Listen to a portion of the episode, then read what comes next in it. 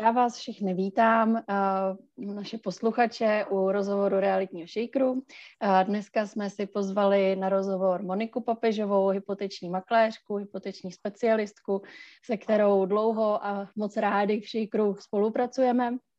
Eh, Monča s náma vede seminář financování nejen investičních nemovitostí, a na který bych vás chtěla tímto pozvat. Eh, bude se konat nejbližší termín ve středu 29. září eh, od 17 hodin, bude online, takže můžete se připojit odkudkoliv.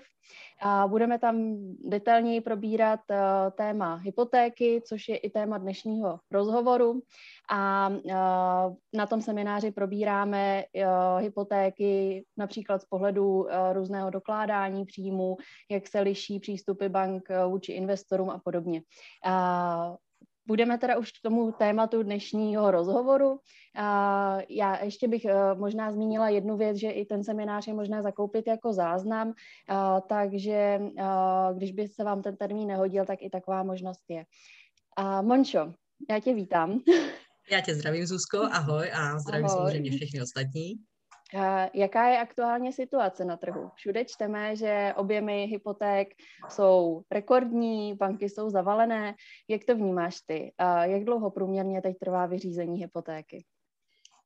Tak já musím nejdřív říct, že opravdu souhlasím s tím, že eh, situace je tady po léta nevýdaná. Eh, co se týká vlastně objemu hypoték, tak stále toho je v bankách hodně, i když myslím si za sebe osobně i za kolegy, co vím, že největší ten boom byl opravdu to jaro. Eh, tím, jak se nám začaly ty sazby zvyšovat, tak se samozřejmě poptávka o něco snižuje, ale neznamená, že dramaticky pořád jsme na obrovských číslech. Eh, to znamená, i v těch bankách se to samozřejmě projevuje a to zpracování není tak rychlé, na co jsme byli zvyklí třeba z loňského roku nebo prostě z předchozí doby, ale už nejsme na tom tak špatně, jako jsme byli vlastně na tom jaře. Takže eh, Pořád bych ještě doporučovala všem klientům, aby v případě vlastně nějaké rezervační smlouvy, aby si vyjednávali vlastně tu dobu rezervace stav dělal aspoň 6 týdnů, aby jsme byli v klidu. Eh, samozřejmě za extrémních situací, teď jsem nedávno dělala úvě i za 14 dní, ale to prostě musíte mít zesynchronizováno, musí fungovat všechno i odhadci, protože současná, eh, v současné době je největší problém právě u těch odhadců, protože prostě nestíhají. Takže když to řeknu, i kdyby si člověk dokázal nějakým způsobem ošetřit ten v té bance, dokázal na to nastavit nějakou prioritu, tak prostě nejste schopni podchytit prostě naprosto celý ten proces v té prioritě. Takže nejvíc nás vlastně zdrží tuhle chvíli přehlcení odhadci. Uh-huh. A průměrně teda trvá vyřízení hypotéky jak dneska? Nej, nejmé, opravdu nejméně ten měsíc, jako když je to ten standardní postup počítat minimálně s tím měsícem. Mm-hmm. Jo, to znamená, pokud chceme vlastně i jakoby načerpat, jedná se o nějakou jakou tu klasickou stávající koupy, ne developerský projekt, ale stávající koupy, tak opravdu doporučuji prostě těch šest týdnů, aby jsme byli v klidu, ta rezervační smlouva, to znamená to i s tím čerpáním. Mm-hmm. Uh, jak moc se do těch rekordních čísel podle tebe zahrnují i třeba refinancování? Uh, řešíš ty třeba hodně refinancování už stávajících úvěrů, nebo to jsou spíš z tvého pohledu nové úvěry? Uh, nejvíc je, uh, u mě osobně na procenta jsou to nejvíc nové úvěry, protože klienti to vnímají tak, že nechtějí nechat uh, ležet prostředky na účtu, prostě kde ztrácejí svoji hodnotu a řeší tu situaci, takže vlastně své zdroje použijí jako vlastní zdroje do hypotéky. A i když se nám sazby v tuhle chvíli zvyšují, tak pořád vlastně ty sazby jsou nižší, než je inflace, takže každý to chápe tak, že radši se když to řeknu, zadluží, ale pořád ještě ta úroková míra je prostě nižší, než je inflace, takže ty jeho vlastní prostředky prostě nestrácejí tu hodnotu. Takže mm-hmm řekněme to teoreticky, v podstatě je v plusu. Zní to jakoby zvláštně, eh, že zadlužit se a být v plusu, ale v podstatě bohužel realita je taková v tuhle chvíli. Ano, ano, je to tak, my se toho hodně dotýkáme i na tom našem semináři, proč vlastně vůbec financovat hypotékou a to je přesně tenhle důvod. Mně k tomu napadá ještě otázka, um, je teda velký procento spíš investorů, kteří kupují na investici, aby si právě um, použili ty vlastní prostředky jako investici, anebo to jsou spíš lidi, co kupují na vlastní bydlení místo toho, aby šli do pronájmu, tak koupí vlastní nemovitost a bydlí v ní. Obojí, obojí, je, obojí je pravda. Jo, já je mám v tom spektru, bych řekla, tak zhruba půl na půl. ale většinou jsou to, uh, jsou to jak stávající investoři, to znamená, že už bych řekla, jako investují, mají několik kotů, a na druhou stranu jsou to uh, opravdu i nováčci naprostí, kteří prostě chápou tu dobu a řeší, jak vlastně, co s těmi prostředky, aby vlastně nestráceli tu hodnotu. Takže a pak samozřejmě i ty i vlastně klienti, hledají vlastní bydlení, protože eh, mají strach, že nemovitosti z horizontu dalších let prostě porostou. Přiznám se, nikdo moc se nevěří úplně nějaký krize a nějakému hlubokému propadu cen nemovitostí. Takže kdo má možnost, tak vlastně uh, úplně neváhá a snaží se pořídit i to vlastní bydlení, než ty ceny zase povyrostou ještě výš, než jsou. Uhum, uhum, což je určitě rozumné. Dotkli jsme se tady tématu uh, úrokové sazby, to je velké téma v poslední době. Uh, růst úrokových sazeb, Česká národní banka i vlastně 5. srpna uh, navýšila znovu úrokové sazby o 0,25, už jsme na 0,75 a zároveň uh, guvernér uvedl, že teda se chystá zvyšovat i dál, na což se určitým způsobem navazují i tedy uh, úrokové sazby hypoték. A průměrné sazby rostou, už jsme nad dvěmi procenty určitě. Um, jaká je třeba teď nejnižší úroková sazba, na jakou se dá v bance dostat, nebo průměrná z tvého pohledu? Ono přece jenom ty průměry vyhlašované nemusí úplně odpovídat třeba vždycky té realitě. Tak, uh, ono hlavně jde o to, že to, co je vyhlášeno, tak je vlastně jakoby stará informace. Jo, nejde o to, že by to bylo jakoby uh, staré, neaktuální, ono to odpovídá své době, kdy je to vyhlašováno, nicméně ty rezervace těch sazeb proběhly podstatně dřív, když ten obchod začíná. To znamená, u některých obchodů je to měsíc, u některých obchodů prostě třeba i dva měsíce naspět. Proto v podstatě je to uh, jakoby zkreslená informace, protože když vám se vyhlásí hypoindex na nějaké vlastně výši, tak v ten moment vy už vlastně tu sazbu máte aktuálně, si rezervujete podstatně vyšší, jo, pokud tam k tomu zvýšení došlo. Takže eh, to, co vlastně klienti čtou, nebo lidé čtou vlastně eh, na serveru, na kde jakých vlastně informacích, tak z jejich pohledu říkáte, jak to, že to v těch bankách je jinak. Tak je to z toho důvodu prostě, že dochází vlastně k tomuhle tomu spoždění.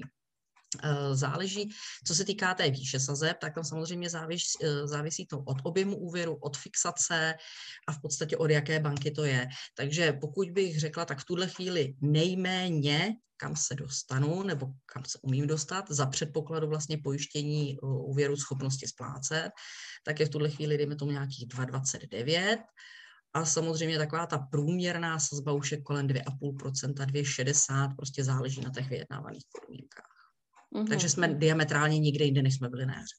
Mm, mm, jo, to úplně. je velký nárůst, ano. To je, to je nárůst podstatě, o půl procenta minimálně. Ano, Určitě, protože v podstatě, a hlavně mi začínají zase chodit další zvyšování, to znamená, začíná nám vlastně uh, září a už včera přišla zase první vlaštovka, prostě zase se sazby zvyšují, takže lépe zatím nebude. Hmm, hmm. Takže nečekat, uh, zarezervovat si ty sazby, zafixovat si ty sazby co nejdřív, podat tu žádost co nejdřív asi by tady mohlo. Eh, banky rezervují ty sazby ten měsíc, dva měsíce, jak která jak, banka? Jak která banka právě, jako mm-hmm. když to řeknu, většinou to je obvyklé to měsíc a některé banky jsou rozumné, protože vědí, že to zpracování trvá delší dobu, tak poskytují prostě tu rezervaci na delší dobu. Mm-hmm. Dobře. A ještě jedno téma, kterého bych se chtěla dneska dotknout, a to je e, pořád skloňovaný COVID.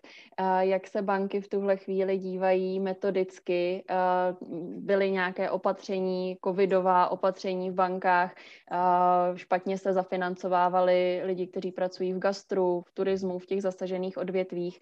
Pořád ještě to v bankách takhle trvá, nebo už je to trošku mírnější? Jak se na to banky dívají? Situace v tuhle chvíli je, bych řekla, mnohem příznivější.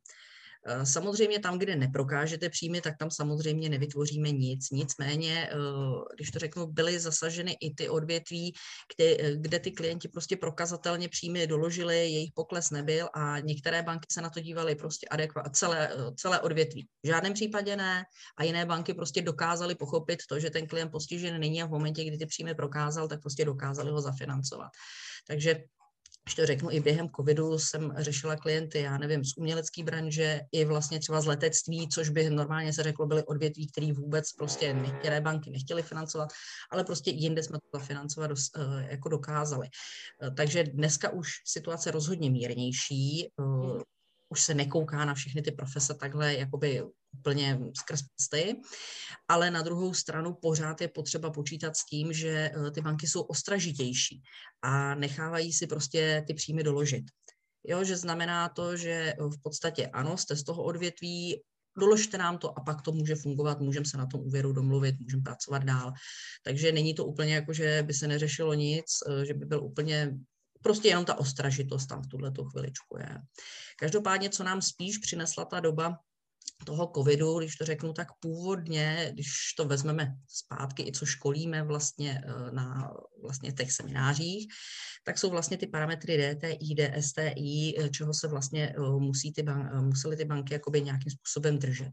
Tak s covidem vlastně se rozvolnily tyto parametry, řekla bych velmi, bylo to velmi vstřícné, jak pro klienty, samozřejmě i pro ty investory, protože ten strop, ty parametry držely opravdu u některých klientů velmi nízko, naprosto zbytečně, ty rezervy tam prostě byly veliké, takže během covidu se nám tyhle ty parametry rozšířily, ale jak už se situace relativně stabilizuje, tak už se samozřejmě mění už méně příznivě tyto parametry a pomaličku se zase uh, vracíme.